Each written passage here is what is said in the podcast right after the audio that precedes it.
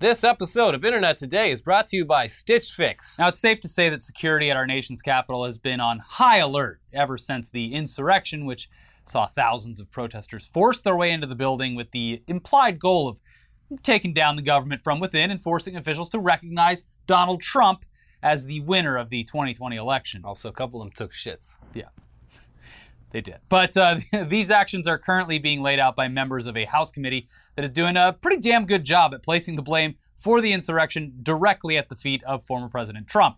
And we'll get to some more updates about that. But in a truly surreal slice of reality, the increased security and heightened awareness of abnormalities within the halls of the Capitol building has led to the following headline and story.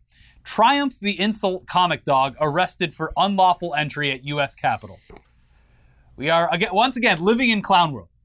So yes, a foul-mouthed puppet of a dog, frequently seen smoking a cigar, well, not really, but holding a cigar in its mouth. Where it frequently drops out too much comedic effect. Yeah, you guys are under arrest. That dog is not allowed to smoke in the U.S. Capitol. That's why they got arrested. What year do you think this is? Yeah. But the Triumph the Insult Comic Dog has finally been arrested after nearly 30 years of mocking people for the amusement of television viewers. Uh-huh. So what happened? And why were Capitol Police so proactive when it came to this foul-mouthed pup?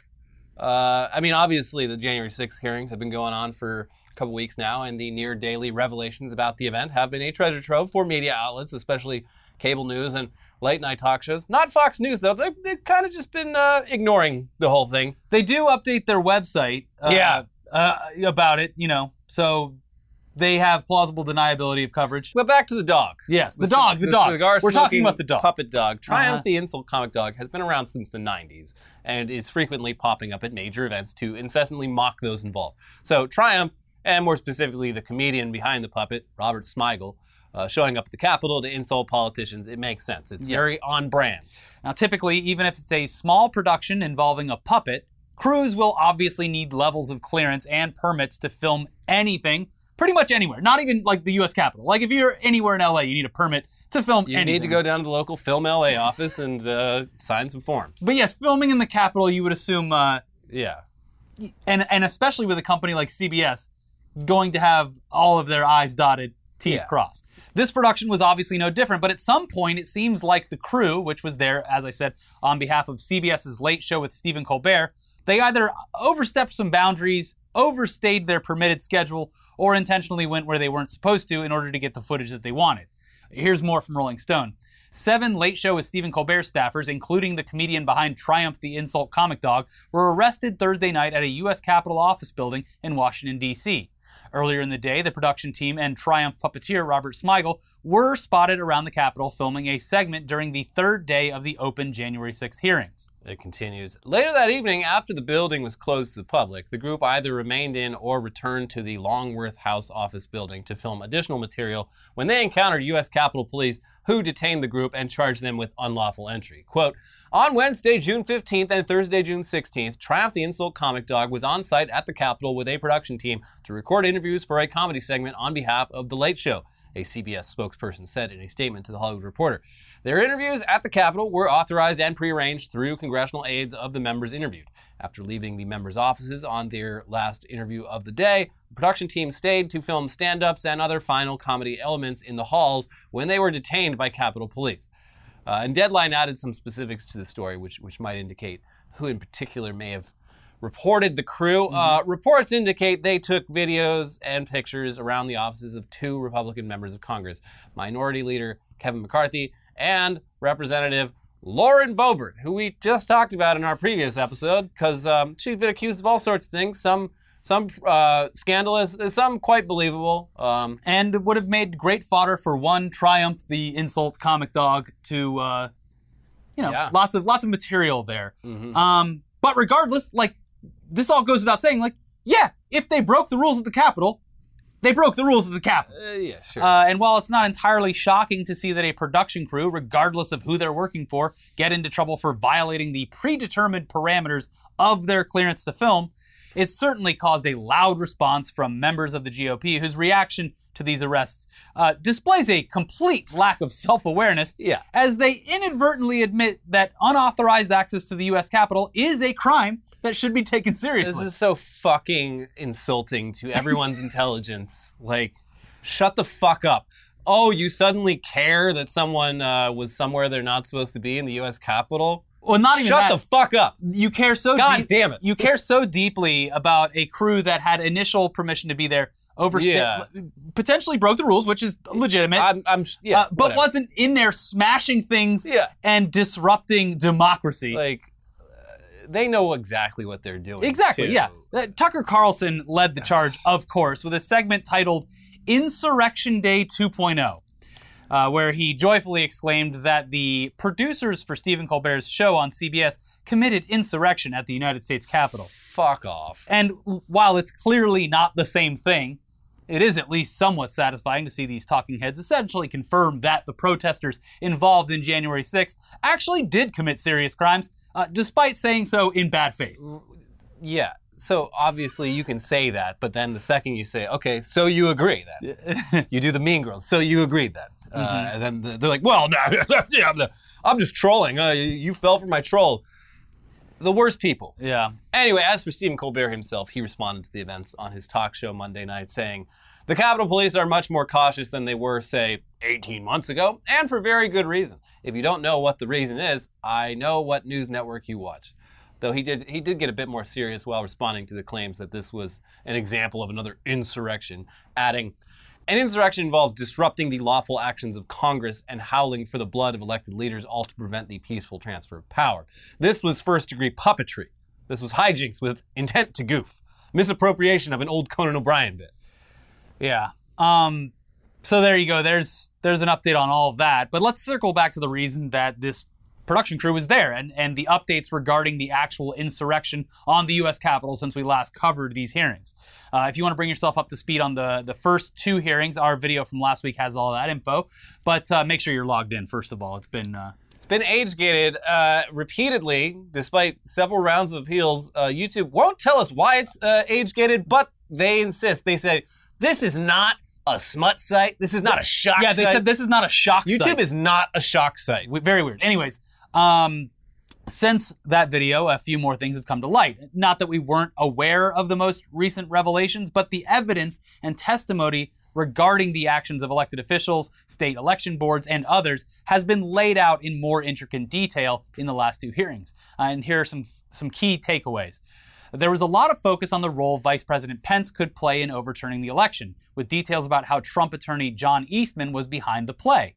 The committee walked through how conservative Trump attorney John Eastman put forward a legal theory that Pence could unilaterally block certification of the election, a theory that was roundly rejected by Trump's White House attorneys and Pence's team, but nevertheless embraced by the former president.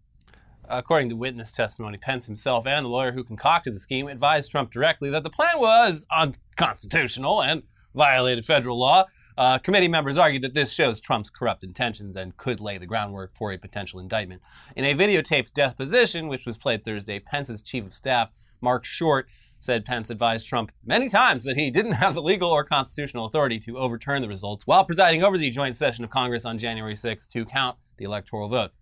The committee then went further into the role Pence played as the villain in Trump's incitement, pointing out that Trump had repeatedly told his followers that Pence had the power to overturn the results, even tweeting during the riots that Pence didn't have the courage to do what should have been done. In a now somehow deleted tweet. Yeah. We don't know where that tweet went. Maybe the guy got banned for literally doing that. Yeah. Anyway, the hearings also revealed just how close the mob physically came to Pence, indicating that he was at one point within 40 feet of the rioters. I mean, I don't like Mike Pence, but that's also fucking scary. Yeah. Yeah. I don't like that because a lot of these people were, I mean, a lot of them were like that little old lady just sort of, I guess I'm in the Capitol right now. Yeah, a lot of them were just bumbling fools. Yeah, but a lot of them were like out for blood. Yes. Yes. So anyway, in addition to all this, Eastman, the Trump lawyer who we mentioned, concocted the plan for Pence to overturn the results of the election. He emailed Rudy Giuliani in the wake of the insurrection and asked to pretty please, could I be included on a list of potential recipients of a presidential pardon, hypothetically? Quote, I've decided that I should be on the pardon list, if that is still in the works. The email from Eastman to Giuliani read, definitely emails you send when you are totally innocent of any crime. Yes. These are the emails of an innocent man. Look, just completely off topic, neither here nor there, but if there is a list of people the president's going to pardon, I mean, hey, because I'd love to be on it. Not that it's going to be necessary. Specifically in the days after an insurrection on the Capitol that you might have been intricately involved in inspiring. Listen, it's not that I had unprotected sex last night, Doc, but if you have any plan B, I would really like one of those right now. No reason. Yeah. No reason at all. But a plan B would be pretty cool if you gave me one. Just to try it out. Just in case. No reason, though. Yeah.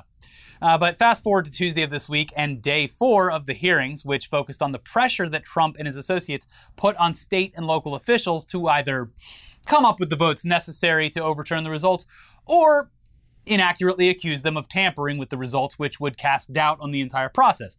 Here's NPR with more on day 4 of those hearings. Former President Donald Trump's team not only pressured GOP state officials to overturn the results of the 2020 presidential election he lost, but they knew there was no authority to do so. A key Republican witness said in testimony Tuesday, quote, "We've got lots of theories, but we just don't have the evidence," Trump lawyer Rudy Giuliani told Arizona House Speaker Rusty Bowers, according to Bowers, who testified to that Tuesday under oath before the January 6th committee. So Bowers testified that Trump asked him to entertain the idea of replacing Biden's slate of electors and replace them with people who were pro-Trump. Jesus. He said he didn't want to be used as a pawn and told the president, "You are asking me to do something to break my oath, and I will not break my oath." The pressure was widespread, from a multi-million-dollar ad campaign and the institutional help of the Republican National Committee to Trump meeting with state lawmakers in person, making threatening phone calls, as well as delivering public speeches and tweets that spurred threats, protests at houses, and doxing of personal information. All things you do when you are completely innocent of any wrongdoing. And definitely legally won an election. Very legal and very cool. Mm-hmm. The hearing also included testimony from an election worker in Georgia who filed suit over... This sucks. Yeah, this sucks real bad. Yeah, so she filed suit over threats after Trump called her out by name, implicating her in this false narrative that the Georgia election had been tampered with. Like, basically, she was doing her job as a election worker and was targeted and had all of these psychos from around the country. Yeah, for no reason. Just like, I'm pretty sure she's stealing the election over there. Yeah. And I'm sure there was no racial element to that at all. She said her life was like completely flipped upside down. Yeah, no, it's like when Alex Jones... harassment nonstop. Yeah, he sicked every right-wing fucking dipshit in this country on this woman who was just doing a very boring little job involved in the election.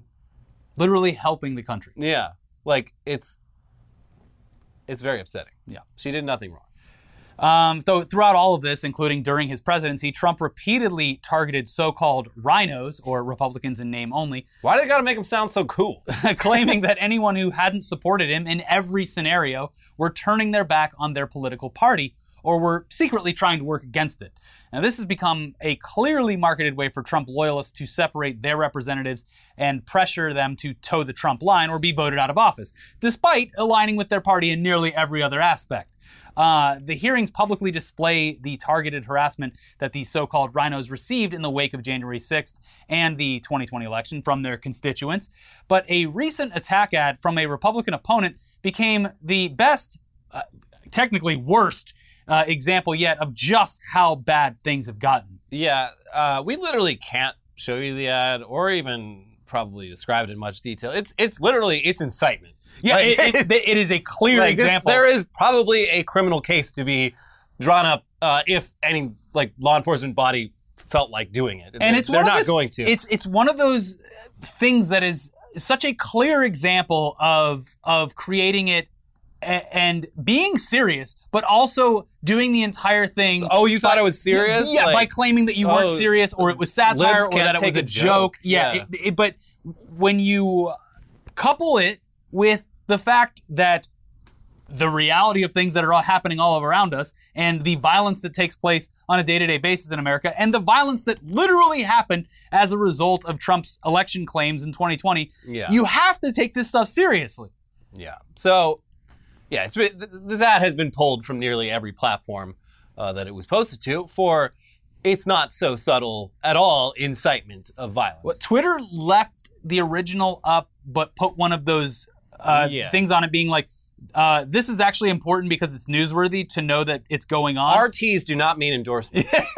Earlier this week, Missouri Senate candidate Eric Greitens released a little video featuring weapons, specifically a shotgun held by the candidate, which is at this point pretty much your standard Republican ad. They all like it's a tried and true pattern. You just film yourself standing out in the field next to your like truck. Next to your fucking giant like 50-foot long truck that you use to drive to the office. Yeah. And park in your suburban garage that you had to have retrofitted to actually fit the truck in it.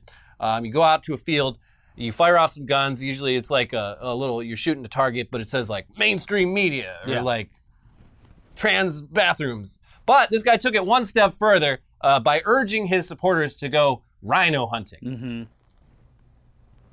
Which, you know, you're holding a gun. It's the implication. Yeah, that's all we're going to say about it. It's not even the implication. It goes further than that. Yeah, but we can't talk about it. It'd be one thing if he wasn't literally holding and firing guns while saying, we're going rhino hunting. Like there's more in the video. I don't want to risk it because we will get... Yeah. Like community guideline strikes, but this is newsworthy. Yes. We're talking about this thing happening in the news. You can go on Twitter and see the video. It's around. It's completely unhinged, even by Republican standards. It's shocking, even these days, to see something just this blatant coming from a candidate for government office.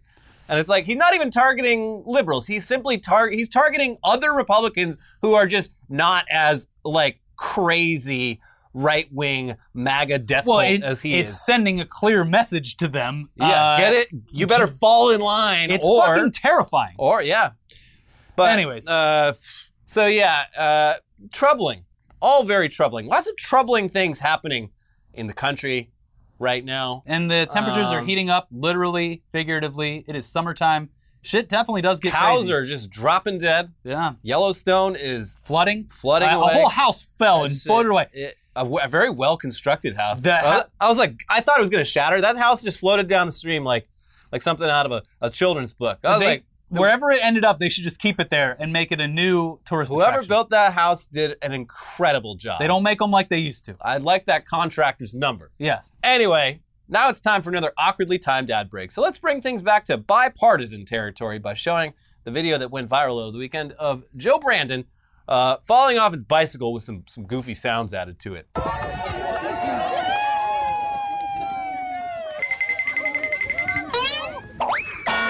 Well, that was fun. Now that we've broken things up, it's time for an ad break. Whoop! Bonk! He is, he's surprisingly, he's in shape. Here's the thing. I gotta give him credit. He physically, he looks good for a guy who's, almost 80 years old. Yes. It is... I wish we had a younger president. I wish we had another president. I wish a lot of things were different. But I hope to be as physically active as a Joe Brandon. I actually wish we had a president exactly 1 year older than Joe Biden. But only one specific person. Yeah. Oh, yeah. Anyways, yes, at least he's biking still. Yeah. He fell. He took a spill on a bike. When you hear that a 79-year-old man fell off a bike, it's like, uh-oh. Should we make some calls? Yeah. Should we settle our affairs? No, he's fine. So fell down, got back up again. That's cool. He's got the hookup on, he's got the main line on the chemicals they take from the little children. Yeah, exactly. Yeah, completely fine then. I can't think of the word. Although a photoshopped article was going around. That it was like the Atlantic or something, and people were peddling it as if they were saying that his fall was heroic. But it was a faked headline. So. I mean, who can tell these days? The fact that I believed it was real, that does say something about society, doesn't it? And the libs. And we all clapped. I'm surprised Kamala wasn't there to help pick him up. No one's heard from her in a year. She's been cast to the nether realm. Good. It's I love that she will never be president. There's just no fucking way. At this point, I completely forgot that she existed. Yeah. Yeah. Good. Yeah. She smashed that glass ceiling and just kept on going. Yeah. She hasn't been seen from since. She's halfway to Pluto by now. Yeah. Anyway, that was fun. But you know what else is fun?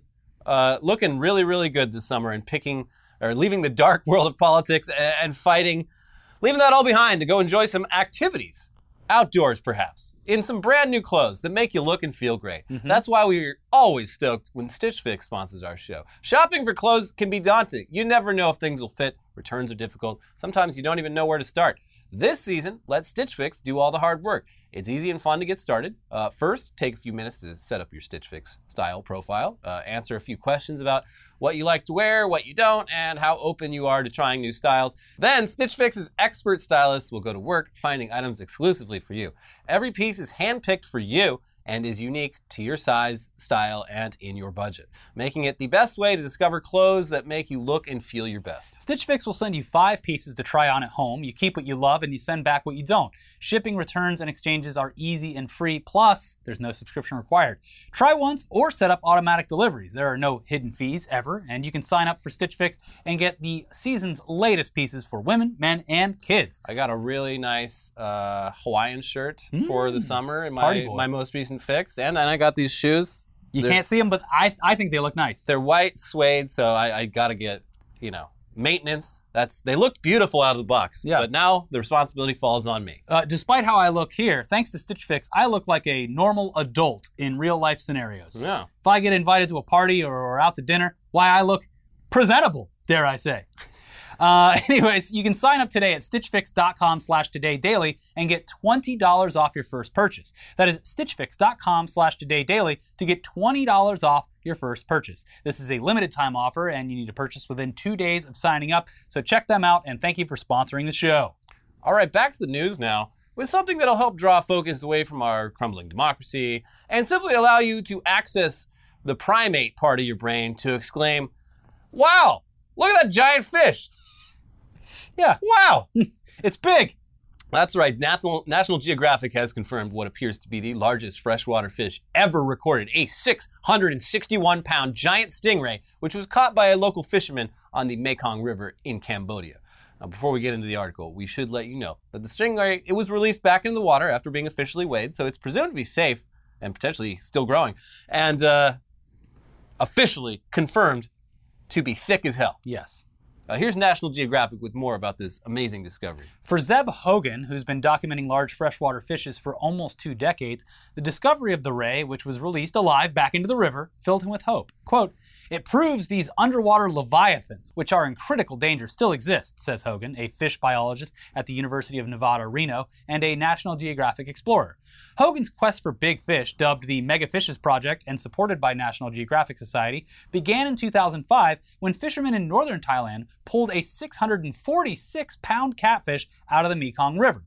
Hogan, who had spent years in Southeast Asia studying the Mekong giant catfish, as the species was known, concluded it was the largest, that is, the heaviest, ever caught in the area.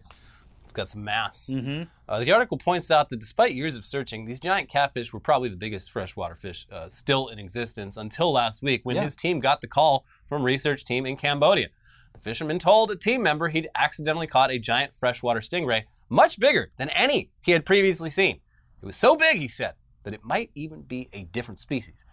Thune had been right about her enormous size, more than 13 feet from snout to tail. Jesus. It's huge. 13 feet from snout to tail. After maneuvering the giant fish onto 3 scales placed next to each other, the researchers were shocked to see her weight. At 661 pounds, she set a new world record for thickness. And she looks great. Mm-hmm. Mm-hmm. Proof that you can be healthy at any... Sorry, not attractive. I can't jack off to this. Nope. Nope. Not attractive, and no amount of woke agenda will make me change my mind about that. I do love the image I have in my head of Jordan Peterson jerking off to a giant stingray. Well, just letting it envelop him. Just like a big blanket. Nope, can't do it. But that's... So, much like the beautiful, the most beloved New Zealand bird contest or whatever that was. Yeah, like, bird of the year. Stingray, yeah, I guess it's a fish. It is kind of a bird, though. It does fly. But it would have been cooler if, catfish looks like a fish in your mind. Yeah, catfish is a big fish. Yeah, they're ginormous. But this stingray, yeah, technically it's the heaviest and it's very large, but it's a stingray. It's It's not what I picture in my head when I think about fish, but I'm sure the stingray would be very unhappy to hear me. There's only two real fish, the catfish and the tuna. Everything else is just some weird other thing. Yeah. Those are the only two fish. Anyways, there you go, yeah. Monsters exist in Cambodia, in the rivers of Cambodia. Go on a holiday in Cambodia. Yeah. Mm-hmm. It's, you'll do what you're told. So last week we had a fake monster in Texas at that zoo lurking around in the trail cam. And this week we had a real monster, confirmed. Ah, real monster. Aren't you excited for that? But now it's time for an update on the current most hated video game of all time, Diablo Immortal. Isn't this like, aren't you playing this game a bunch? I beat the story in it, and I haven't played it since. Okay. But look, as a game, you should spend $0 on to play from start to finish. Completely fine. Anyways, we recently spoke about the incredibly predatory microtransactions that exist within this mobile game from Activision Blizzard, but also we made it clear that you shouldn't buy anything from the in-game shop because you can play it just fine without spending one red cent. Or, if you're like Elliot, you could just not play it at all. Not interested. Yeah. I am a fan of the Diablo series, so I wanted to try it out. Please stop making fun of me. Anyways, obviously some people want to just throw money at a game like this in order to fast track themselves to the top of the leaderboards, breeze through dungeons, and show off their incredible gear. To who, you might be asking? Well, we're not sure, but we are sure that they think they look very cool. Anyways, one streamer from New Zealand decided to test the limits of the in-game monetization by spending thousands upon thousands of dollars in search for an epic 5-star gem. And previously we reported that streamer, Quinn69, had spent 10,000 New Zealand dollary dues with nothing substantial to show for it. So they learned their lesson, right? No.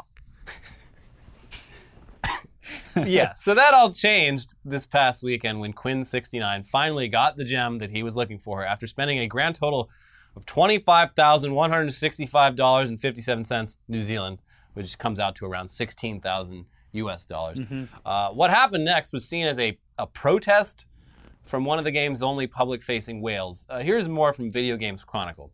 After getting the gem, Quinn said, "It's over," and immediately uninstalled the game. However, he then realized that he'd forgotten to take a screenshot of the gem, so he installed the game again before deciding he was going to destroy the gem in protest. Quinn then reloaded the game and used his 5-star gem to power up a relatively useless 1-star item, deliberately destroying the 5-star gem in the process. He then left his clan, saying it was an honor to wail with you, before deleting his hero entirely to ensure he couldn't resume the game again later. "Fuck you, fucking Blizzard," he stated, showing a middle finger to his camera before uninstalling the game for a final time. What a brave gaming soul. Yeah, you really showed them by spending $16,000 on microtransactions. Oh my God. Another thing. The publicity is priceless, though. I might cover this on Tech News Day this week, but Ted Cruz outed himself as a microtransactions whale. What game was he playing? I don't know if he said which game. He was talking to one of that Michael Knowles character from Ben Shapiro's company, but he's like, "I don't see the problem with microtransactions, you know? Sometimes I don't want to grind for a whole year. I want to have good gear right now, so I don't see the problem. Spend like 20, 30, 40 bucks, and then I have it, and I feel better as a player because I didn't have to work for it." He definitely seems like he'd be the type of person to do that. But I guarantee you it's the lamest game you can probably think of. It has to be, yeah. Have you ever spent any money on a mobile game at all, ever? Yeah. I back when I played, Trials... Frontier? Trials Frontier. Mm-hmm. I think I dropped, $10 on it. I played that game, kind of every day for a whole year. Yeah, I remember we were traveling a lot then, so I'd play it on, planes and stuff. And it was also, I bought... I can't remember what I bought. But once I did, all the ads went away. See, there so I was good, perfect. Because they were just bombarding me with fucking ads. But yeah, other than that, my for a mobile game, no. My vice was Fairway Solitaire with that little, tri-towers or whatever, solitaire with a bunch of levels or something like that. I got really into that for a while, but since then, no, not really. Yeah. Anyways, while we're on the topic of Diablo Immortal, some analytics were recently released which showed just how much money the mobile game has brought in since release. And while the number is large enough to piss off anyone who demanded that everyone protest this pay-to-win game, It's a far cry from the kind of money that nearly any other major release would bring in. In fact, if this were a standard video game release, the money that Diablo Immortal has made would seem as though the game was a complete flop. Here's Engadget with the news. 2 weeks after release, Blizzard's Diablo Immortal has earned approximately $24 million for the troubled studio, according to AppMagic. In an estimate it shared with Game Dev Reports, the analytics firm said the free-to-play game was downloaded almost 8.5 million times over the same time frame, with 26% of downloads originating in the US.